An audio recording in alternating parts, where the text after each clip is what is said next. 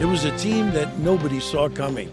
And now, two decades later, we're looking back at the stunning turnaround of the New Jersey Nets in our new podcast, Something to Prove the story of the 2002 and 2003 New Jersey Nets.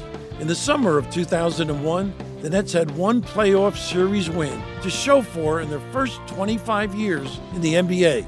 They had made the playoffs just once in the last seven years and were coming off a 26 win season. After 20 seasons at the Meadowlands, even their own fans were tuning out. One blockbuster trade changed everything for the franchise. When GM Rod Thorn acquired point guard Jason Kidd, he transformed his team with an elite floor general. With Kidd, Kerry Kittles, Kenyon Martin, and Richard Jefferson, the Nets were a fast breaking dynamo with the league's best defense.